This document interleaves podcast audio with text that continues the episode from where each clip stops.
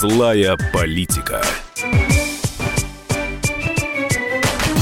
Здравствуйте, дорогие друзья. Э, Никита Исаев, Валентин Алфимов. Как вы понимаете, это программа о том, что мешает нам хорошо жить, о тех чиновниках, которые не дают нам... Жить и спать. Ну да, можно и так сказать. Угу. Смотрите, а, самое страшное, что произошло на этой неделе, и, по- по-моему, это вина абсолютная чиновников, а, это прорыв дамбы под Красноярском. Там а, число пострадавших выросло до 27, до 27 человек, там куча погибших. Что, что произошло? Ну, это, так, значит, давай, э, золотодобывающая артель. Во-первых, куча погибших уже некорректно, наверное, звучит, Валентин, думаю, ты понимаешь это. Второе, это не вина чиновников, это должностное преступление. Угу. Давай называть вещи своими э, именами. Э, действительно, а, а, в Красноярске трагедия, техногенная катастрофа, никак иначе ее называть нельзя. Мне странно, почему средства массовой информации так ее не называют. Это изношенность инфраструктуры и алчность предпринимательства, покрываемая коррупционной составляющей э, на всех органах, во всех органах власти, во всех ее там ветвях, так называемая, исполнительная, судебная, законодательная, правоохранительная система и так далее. Это коллапс системы, который выражается в человеческих жизнях, в человеческих трагедиях, ну и трагедиях тех людей, которые еще становятся и стрелочниками, которых нам регулярно предъявляют. В чем причина, по-твоему? Причины простые. Э, вот это предприятие, вот это артель золотодобывающая, это Прич... одно из крупнейших предприятий. Причины простые. Э, значит, все должно быть нормально, все по закону. Это не просто э, значит, Там 5 дам прорвало, это, 5. Это режимный объект, объект, где добывается золото. Золото – это, собственно, объект там, вопросов государственной охраны и так далее. К этому не подпускают никаких местных чиновников уровня района, там, не знаю, даже Красноярского края. Я вчера разговаривал с губернатором Красноярского края Александром Усом. Он говорит, да меня туда не пускают. По большому счету я прихожу, могу прийти, поцеловать замок и уйти, потому что я не имею на это права. Прокуратура моментально принесет протест по этому поводу, то, что вы влезаете в федеральные полномочия. Более того, даже федералы, Ростехнадзор, который осуществляет контроль, Федеральное агентство по надзору за техническим состоянием, как-то так оно звучит, которое является частью российского правительства, ну, его структурным подразделением, даже Ростехнадзор имеет право право провести проверку на этом предприятии один раз в два года с э, предварительным уведомлением. Иными словами, э, ну, естественно, могут быть какие-то, так сказать, штрафы за какие-то вещи. Более того, насколько я знаю, в средствах массовой информации проходило, что там им 800 тысяч штраф вывесили и так далее. Но когда добываются тонны тонны, подчеркиваю, золота только официально, а в наших подобных артелях или, так сказать, карьерах, я это видел в Башкирии и так далее, такое количество неучтенки и золота, и меди, и других драгоценных металлов, а, что, собственно, понятно, что это не просто коррупция, а это большая а, мафиозная система, которая существует в стране. И женщина, вот, которая жена а, начальника участка, который взят под стражу, в том числе взят под стражу, и которого обвиняют в смерти 16 человек, э, которое сейчас, насколько я понимаю, подтверждено, а, она и говорит, если вы проверите все подобные артели, везде условия труда будут такие, потому что хозяева этих артелей, владельцы, не думают вообще никаким образом о э, населении, об условиях труда и так далее. Просто рабский труд вахтовым методом, то, что мы знаем по нашей стране. Юрий Долтов с нами на связи, спелеолог, геолог. Юрий Аркадьевич, здравствуйте. Здравствуйте. А, действительно такая тяжелая ситуация на всех артелях, которые только есть у нас в стране? Ну, вы знаете, я как бы не специалист по золотодобыче, поэтому мне трудно судить э, о том, что я не участвовал. Ну, почему бы и нет, у нас капитализм, там, главная прибыль, а все остальное посадочно. А вы за что ответственны? Говорите, я не специалист по золотодобыче. Вы специалист по чему? А я по инженерной геологии и гидрогеологии. Угу. А, здесь мы видим прорыв, а, раз вы э, специалист да, по, вот по, по гидрогеологии, да, здесь мы видим прорыв пяти дамб. Как мы знаем по а, сообщениям от а, тех же чиновников, от МЧС, от а, проверяющих органов, которые сейчас в массовом порядке работают а, здесь, на месте трагедии, м- ни одна из этих дамб не была зарегистрирована, все сделано практически на коленке, а, и вообще сами а, работники этой артели буквально за несколько дней до этого говорят, нет, ну прорвет, прорвет. И вот оно прорвало. да, так, в общем-то, оно и есть это. Скажите, а вы э, вот, ну, ожидаете таких вещей? Вы можете предположить, насколько риски по другим объектам существуют? Либо это все стихийная э, история? Нет, ну, вообще-то, чтобы построить дамбу, там надо пройти очень большой путь бюрократический и потратить достаточно существенные деньги. Очень небольшой, правильно? Нет, почему? А, большой. Нет, ну, надо земля-то вот, так сказать, ага. Э, сделать, там, решить проблему с лесом затопляемым, если он есть. Там, Вы хотите этим сказать, что это сложная процедура и дорогостоящая, и... Да, да, да, да. Поэтому гораздо проще там послать мужиков с, транспорт, э, с трактором, которые нагребут там угу. а, непонятно чего в, э, в, в дамбу. Угу. То есть вы предполагаете, что это не профессиональные, законом у согласованные, вернее, с органами э, государственными согласованные дамбы, а это некие насыпи, дешевые, незаконные и которые предполагают тоже преступление? Скажем так, если бы дамбу не прорвало, никто бы на него внимания не обратил. Но вот, к сожалению, произошли такие тяжелые последствия. А вы, э, ну, предполагаете, какое количество подобных дамб по стране, не только в Сибири и так далее? Ну, то есть в относительном ну, выражении процент? Очень много. Очень много. Вот вы улыбнулись, как бы это некий секрет Поля Шинеля, э, или это вот типа мы, люди несведущие э, политикой интересующиеся, а вы профессионалы, понимаете, что да, ребят, вы там про политику ля-ля, а у нас тут вся страна в таких вот насыпях? Ну, да, естественно, ну, всегда э, хочется схалтурить и немножечко сэкономить денег. Спасибо большое, спасибо большое. Да, Юрий да. Долотов был с нами на связи, спелеолог, геолог и, что самое главное, эксперт по гидротехническим сооружениям.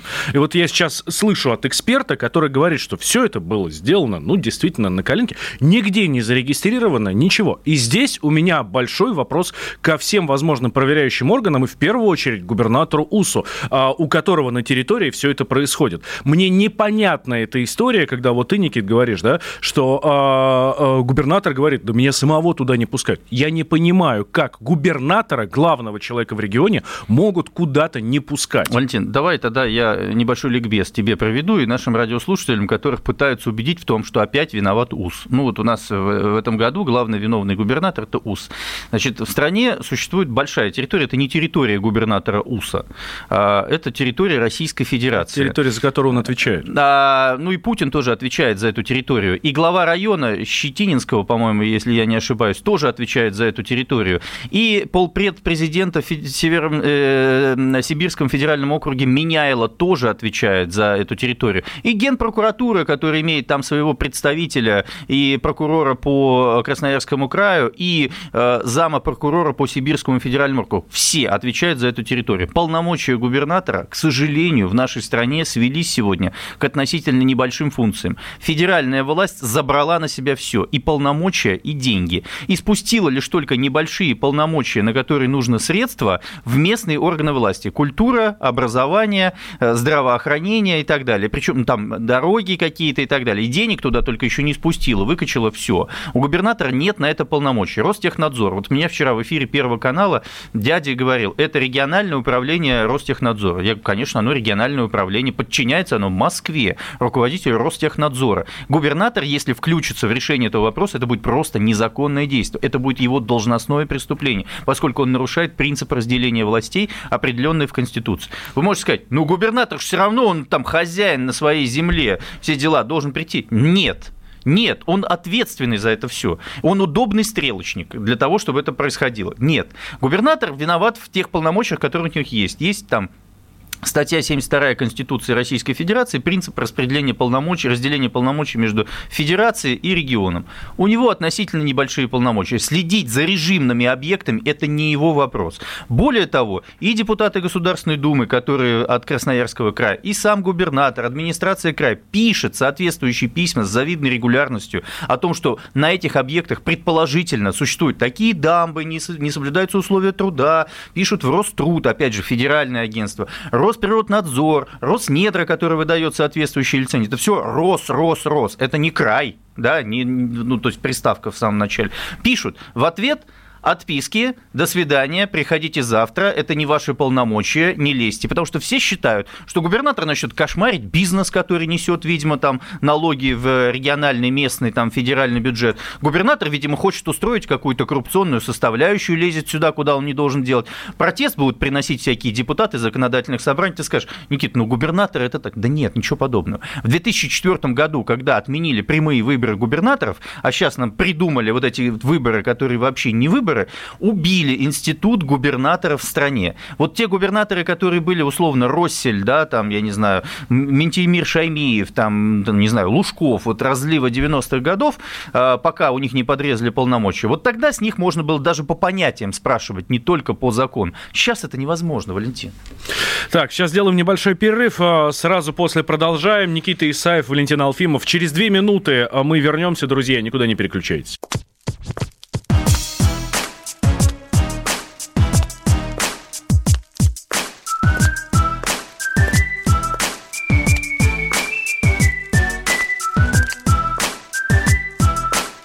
Злая политика.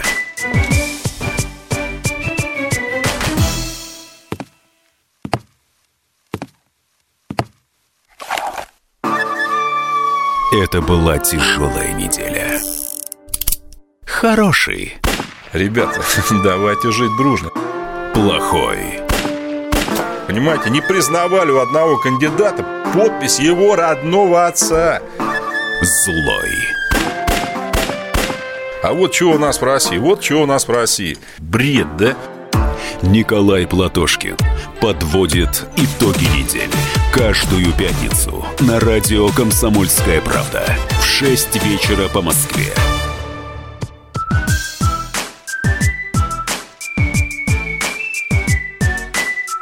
Злая политика. Итак, друзья, мы возвращаемся в прямой эфир э, радио «Комсомольская правда». Я Валентин Алфимов, рядом со мной Никита Исаев. Э, мы говорим о тех, кто нам мешает жить, э, не дает спокойно жить. Ну, а может быть, наоборот, помогает, да? Э, тут э, опрос прошел такой достаточно Помогает интересный. спокойно жить. Помогает спокойно, да, Мгм. да. Хорошо. Ну, Бамбук а- курить, под пальмами лежать, э, женщин обнимать за талию, Валентин. Вот Всё. это мне помогать не, Не, надо. не заводись. Это мне помогать не надо, да. А, смотрите, тут э, в ЦИОМ провел опрос э, достаточно интересный, в ЦИОМ вместе с Центром политической конъюнктуры. Ну так вот, и этот опрос показал, что наши с вами сограждане, ну то есть россияне, мы с вами, дорогие друзья, мечтаем о лидере государства, который совмещает качество героев близких им фильмов.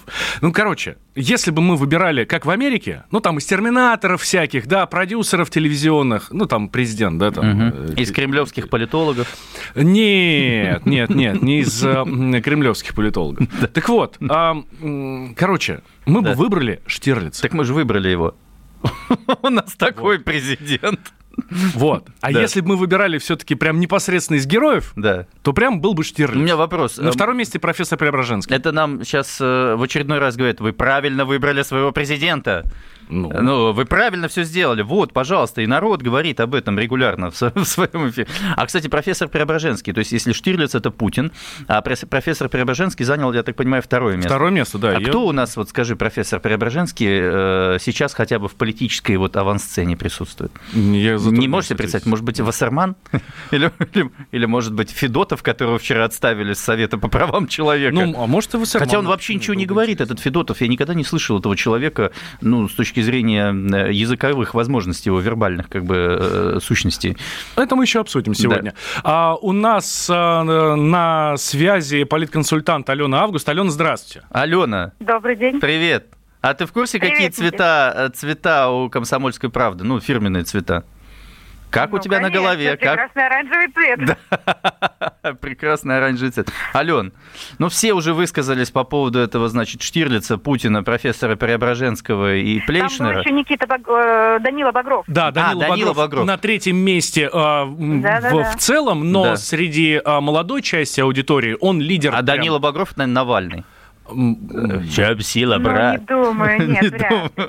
Ален, ну, слушай, после того, как все высказались, вот тебе сейчас нужно вишенку прям э, на, на торт положить и сказать, что это такое. Нам э, э, как бы эту историю в головы э, э, как бы встраивают, что вы правильно выбрали Путина, либо это действительно органическая история, и все, что происходит, достаточно естественно для нашей страны. Слушай, ну ведь люди, когда выбирают героев, они не задумываются над тем, почему, да, они идут за своими чувствами. И желание, чтобы во главе государства стоял человек достаточно сильный, вдумчивый, человек, который может нас как бы, да, защитить от каких-то там э, внешних и внутренних врагов, видимо, оно есть. Ну ведь смотри, Штирлиц, э, которого это тихо... ложится на образ Путина, ну, не всегда и Путин. Тихонов э, играл такой флегматичный дядя, все время он, значит, грустный, все время что-то у него там не получалось, его там что-то пытаются где-то поймать, схватить, а он там, значит, ходит на эти явки и так далее. Как-то это все немножко странно.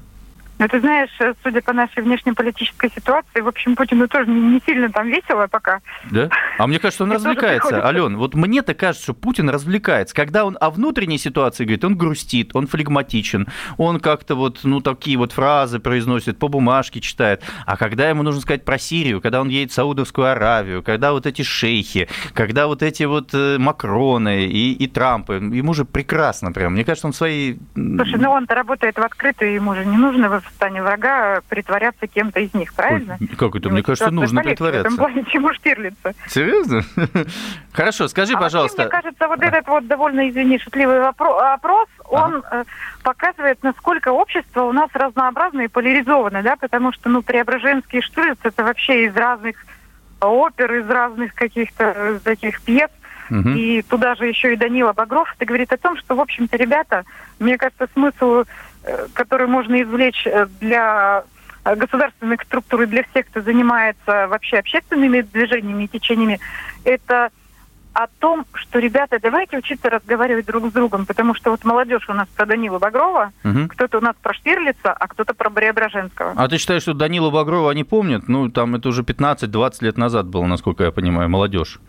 А это же не про то, что помнят. Они вообще Ага. могли даже толком фильм не посмотреть, как я надеюсь, там ты и я точно смотрели. А те, кто помоложе, ну они как бы... А вот ты мне скажи, пожалуйста, видели профессор Преображенский, я вот Валентина, вот э, соведущего, спросил, кого он в нашей политической э, сцене видит сегодня э, профессором Преображенским? Ну, вот ты можешь назвать какого-нибудь? Может, Челенгаров, кстати? Вот. Я, кстати, придумал Рошаль. Не, подожди, там борода А, должна ну, быть кстати, точно. Ален. По, по профессиональному признаку, да, конечно, можно Рошаля туда. Мне кажется, это вот э, наш такой, знаешь, либеральный слой, Так. не тот, который носится по митингам и Ага. всяким там А тот, который А, махнул да. рукой давно а и тот, сказал, кто ах, говорит, ребята, ну разруха в головах. Не-не-не-не. Слушай, ну Мгм. Преображенский на самом деле, он четко расставлял акценты. Другое дело, что он с э, транспарантами не носил. Мгм. Ну, в общем-то, он говорил довольно дельные вещи. И он такой правильно? жесткий парень-то был. То есть я бы не сказал, что он такой травоядный меланхолик был. Такой человек. Абсолютно. Ну, Да. просто он жил вот внутри своей реальности и не старался переустроить все в стране. правильно? А, Ален, скажи, пожалуйста, а тенденции какие ты видишь, наблюдаешь? Мы же все говорим сейчас о транзите, что будет завтра, что будет после Путина, как это будет происходить, все такое. Давай по- поразмышляем. Какой герой может родиться в, для русского человека через 10, 15, может быть, 20 лет, либо особо ничего не поменяется? Ну, на самом деле, хотелось бы, чтобы появился какой-то новый герой, потому что, на самом деле, меняется жизнь. Человек-паук. Еще в плену. Ну, знаешь, главное, не Халк. А, Мы все еще в плену каких-то таких мифов, а, очень древних, э, смысловых. Но в том-то и беда, что у нас сейчас нет собственного насыщенного смыслового поля. Мгм. Мы вот все мечемся, и, собственно... Ну вот смотри, мы же придумали транзита, 4 она ноября, да? 4 ноября придумали как праздник День народного единства. Вот там, значит, были Минин, значит, Пожарский, что-то такое. Были у нас былинные герои, Илья Муромец, Алеша Попович, Добрынь Никитич и так далее. Почему вот День эти- Петра и Февронии теперь празднуем. Так, все, не уходи в сторону. Кстати, да. День Петра и Февронии. Простите, я просто не в курсе, кто эти люди, но в любом случае, э, вот они способны стать э, для русского человека героями, такими, которые могут лидерами страны быть. Богатырь, они н- защитник. Никогда не уходили из когорты героев, да, о которых говорят и э, которые несут в себе какие-то исторические смыслы. Другое дело, насколько они актуальны. Вот смотри, 20 лет назад Жуков занимал первое место, Георгий Константинович. Вот он ушел. Почему? Потому что Отечественная война для определенной части людей, которых все больше, потому что старики умирают, молодежь рождается, и слава богу, война для них, наша отечественная, так же далека, как война белой и алой розы. Ален, я вот здесь с тобой не соглашусь, потому что мое мнение, что нас сейчас прокачивают последние 5-6 лет Великой Отечественной Потому и войной. прокачивают. И, и- и прокачивают, и прокачиваются, э, что мы там победили фашизм и все такое прочее. Никит, да вот я здесь, кстати, с Аленой абсолютно согласен. Алена Август, а, политконсультант, а, с нами на связи была. Ален, спасибо большое. Я э, здесь абсолютно согласен с Аленой. Действительно, а, к огромному сожалению, здесь э, никаких других слов быть не может. К огромному сожалению, война уходит из политической повестки, из общественной повестки. И Поэтому сейчас, вот, как ты говоришь, Никит, все прокачивают, прокачивают, чтобы напомнить, чтобы впитать, вот, э, вдолбить, в конце концов, Вдолбить, в молодые концов. неокрепшие умы, Да. что война это все-таки важно. Вот Нет, это я, наше. Я это считаю, вот. что это про другое. Потому что у нас нет других побед, нам нечем другому радоваться. Мы пытаемся жить прошлым, а мы пытаемся идти вперед, вернее, даже не идти вперед, пятясь, ну, вернее, взглядом назад. И русскому человеку нужно ощущение победы. А последняя победа, очевидно, была 9 мая 1945 года. И Сирия не катит на роль, пусть второстепенную, Пока не победу. катит, потому что Сирия не закончилась. Сирия имеет промежуточные какие-то истории, не, не более того. И поэтому, да, нам сейчас нужно, мы во всем мире, нас все обступили, мы боремся с фашизмом, а все вокруг фашисты. Вот что. А Валерий Трапезников, экс-депутат Госдумы, токарь, между прочим, с 50-летним стажем, а, говорит, что Александров Невских не хватает. Ну вот тебе Александр Невский, э, э, хан э, монгольский, да, кто-то так считает. Сейчас скажет, а, Сванидзе сейчас меня начнут э, по- поливать грязью и кричать. Э, э, э, О чем? Кстати, Сванидзе мог бы подойти на роль профессора Преображенского, А, нет? Сванидзе на роль профессора. Ну, в целом, да. А, а Максим Шевченко тогда в этот момент будет Швондер, наверное, да? Здравствуйте, профессор. Мы к вам. И вот по какому делу. Я Швондер, она Пеструхина. Простите, это мужчина или женщина. Какая разница. А, что ты спросил, Валентин, последнее? Про Александров Невских мы Александр говорили, Невский. ну да, про, Ну про вот героя. э, это к вопросу, что, видишь, война алые и белые розы и так далее. Нет желания защитников, которые в войне сейчас делают. Нужен тихий, скромный э, ФСБшник, э, который вот, собственно, красиво заходит в нашу, так сказать, сознание. Ну, он есть. Так, делаем небольшой перерыв. а После новостей продолжаем. Валентин Алфимов, Никита Исаев. Говорят, у нас в стране все хорошо. У нас с вами все хорошо. Вот не поверите. Вот Только одна сосна горит.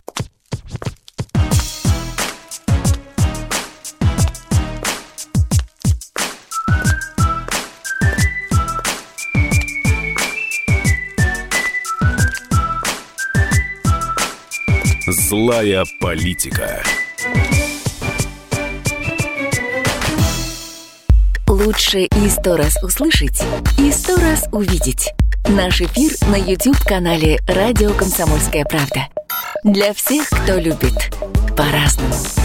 И ушами, и глазами.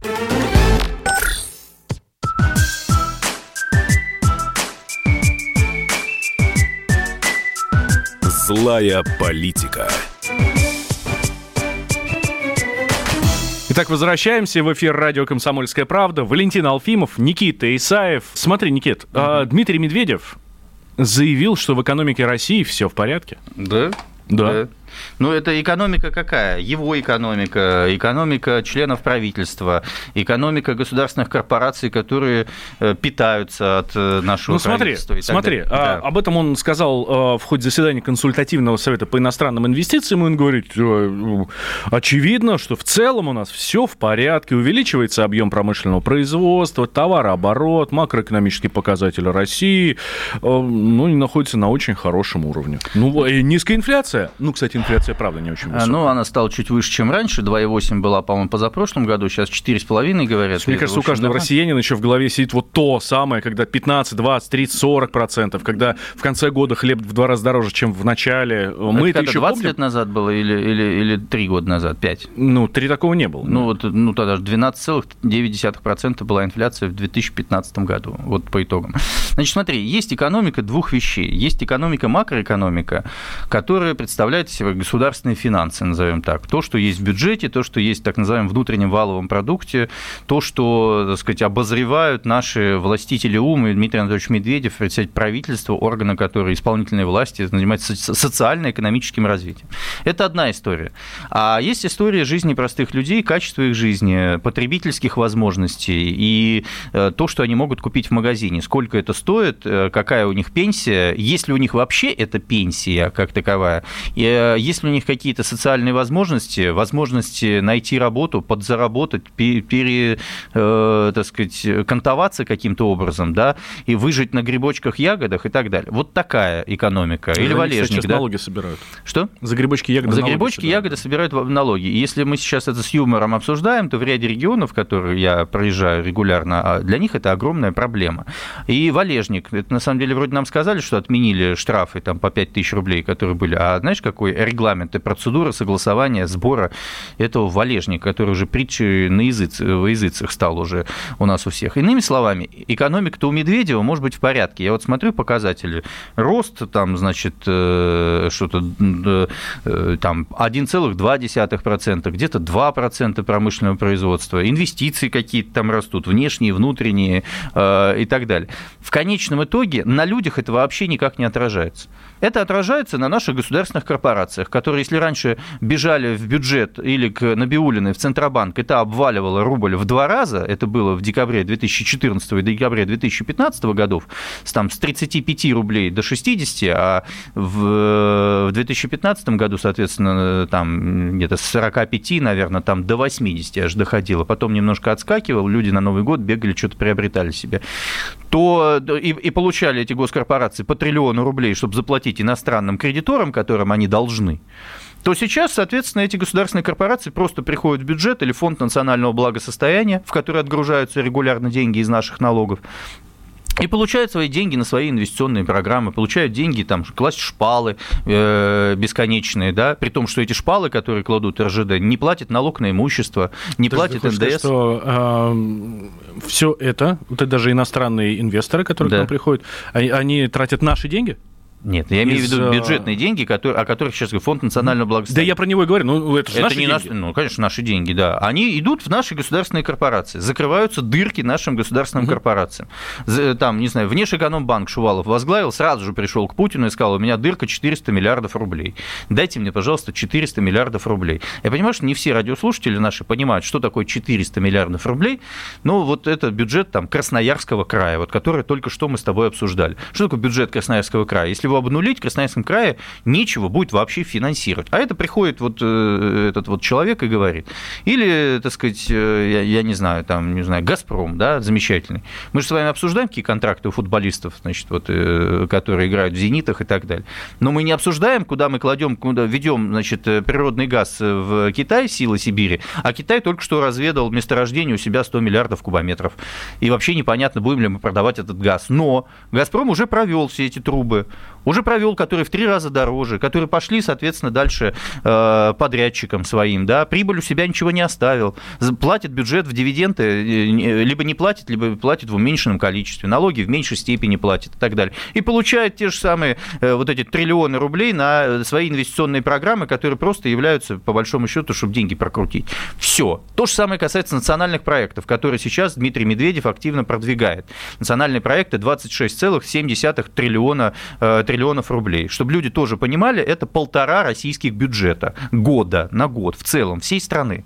Ну и что это такое? Если посмотреть национальный проект, э, допустим, «Культура», мы увидим просто строительство зданий. Что такое строительство зданий по-русски, мы отлично знаем, по каким сметам все это происходит. Мы отлично знаем, как расторговываются все эти конкурсы. Либо на единственного поставщика с понятными фамилиями, либо, соответственно, как бы это происходит э, в интересах там каких-то родственных и иных структур. Люди это наблюдают каждый день. Нет, я здесь с тобой немножко поспорю. Мы как раз на, на той неделе обсуждали нацпроекты uh-huh. у нас в эфире. И в целом целом-то, если посмотреть э, цели нацпроектов, э, задумки, э, то это, в принципе, достаточно Конечно. здравые идеи. Ну, конечно, здравые идеи. Ну, конечно, у людей есть... Поднять демографию, улучшить здравоохранение, Да, образование, да. Но там, если дороги, в конце развивать концов, культуру, сделать. давайте развивать людей, давайте развивать человеческий капитал, давайте развивать преподавателей, давайте развивать образовательный центр, давайте вкладываться в технологии. А у нас не хотят это делать, потому что возвратность этих средств будет через 15 лет, 20 лет. Это так же с лесом, понимаешь? Посадить сейчас дерево и заботиться о нем, которое вырастет через 70, 80, 100 или даже 120 лет, никому не интересно. Потому что жить в ту э, пору не доведется ни мне и тебе светлую и счастливую, да, счастливые годы. Так и здесь. Никому не нужно думать о том, что будет происходить через 15-20 лет. Важно, сейчас построили здание, Здесь отработали на кирпичах, здесь на песке, здесь на бетоне, здесь на цементе, здесь на шпалах, рельсах, ЖБИ и все такое прочее. Все. Это временщики, которые сегодня вот у власти. А нам говорят о том, что вот мы такие, значит, прекрасно себя э, ощущаем, чувствуем, у нас экономика растет и так далее. Только люди, я повторюсь, этого обстоятельства вообще не чувствуют, ни в коем случае. Вот только что вернулся с Приморья. Вот только что был во Владивостоке, в пятницу, субботу и часть э, воскресенья. Депрессивная ситуация вообще в регионе, я тебе скажу. Но нет вообще никакой оппозиции, вот, которую, очевидно, нужно создавать. Люди, которым год назад, так сказать, э, которые проголосовали против власти, все равно им сказали, нет, будет вот тот, вот а, отсюда нужен. И если что, считают, что этот протест куда-то уйдет, эти заявления, которые делает Медведев, они кого-то успокаивают, я не очень понимаю, кого они успокаивают. Тем временем поставщики гречневой крупы предупреждают э, торговые сети о том, что у них повышаются цены. То есть поставщики предупреждают, что они, у них цена вырастет на 20-25%. Соответственно, в торговые сети там еще какую-нибудь наценочку сделают. Ну, в общем, гречка станет дороже. Ну, это регулярно про гречку говорят, что это происходит. Если посмотреть графики, все не столь э, плачевно. Э, но в любом случае мы с вами должны понимать, сейчас вот конец, вернее, середина э, октября, да, мы с вами буквально недавно собрали урожай. До Нового года цены будут, ну, цены скорректировались, упали. Сейчас есть некий переизбыток, а, и до Нового года они где-то будут держаться. Под Новый год начнется резкое возрастание цен, но это спекулятивная история, потому что э, мы подходим к новогоднему столу, а дальше, так сказать, новогодним январским праздникам, а дальше пойдет резкое повышение цен. И не потому, что у нас этого, э, так сказать, урожая э, там не хватает, некуда делать, нам хранить негде. И дальше мы начинаем закупать. Мы начинаем закупать картошку в Египте, во Франции, в Израиле в том числе, начинаем закупать, так сказать, то, что мы сами способны производить там, там, там в Беларуси, да, потому что мы не готовы э, серьезно конкурировать по этому поводу, молочку в скандинавских странах и так далее. А по каким ценам это происходит, мы отлично понимаем. А на каком сырье это происходит, в большинстве своем мы тоже это знаем. Здесь ловим рыбу, отправляем туда, они делают консервы, присылают нам. Валим у нас лес, отправляем в Китай, возвращаем обратно мебель. При том, что вот я сейчас был, проводил круглый стол в «Комсомольской правде» в Владивостоке, в Приморье, и представители, руководители лесопромышленников говорят, мы вложили уже деньги в лесопереработку здесь у себя, потому что нам сказали, что нам запретят экспорт кругляка. Председатель лесопромышленников Приморского так. края. И, и вложили, мы вложили все. Через год отменили запрет на экспорт кругляка э, в Китай. Ну, только все пускай работают. Ну, нет, вот нет, все. Вот рядом не, не, не, китайцы, китайцы закупают, демпингуют, закупают дешевле и, и привозят сюда продукцию в три раза дороже. Мы бы делали это гораздо более эффективно.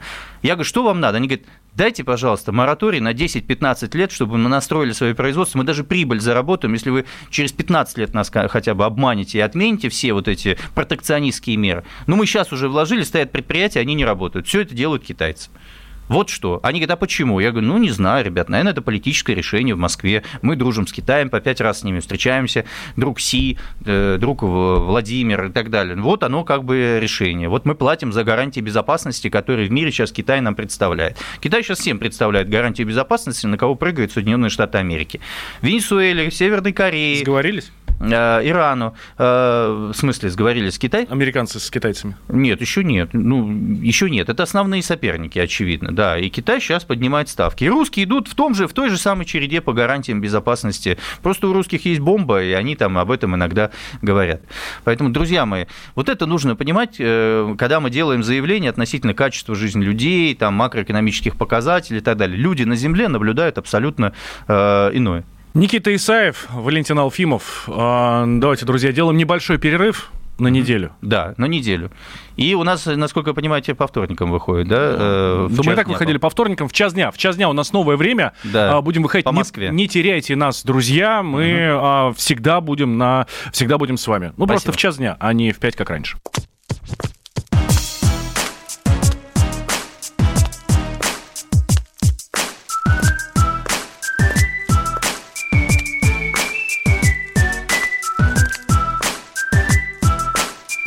Злая политика. Можно уйти в большую политику, но большой спорт пойдет вместе с тобой. Чемпион мира в тяжелом весе. Боксер с самыми большими кулаками за всю историю бокса. Действующий депутат Государственной Думы. А теперь еще и ведущий радио «Комсомольская правда». Николай Валуев в авторской программе «Большой спорт». По средам в 10 вечера по Москве.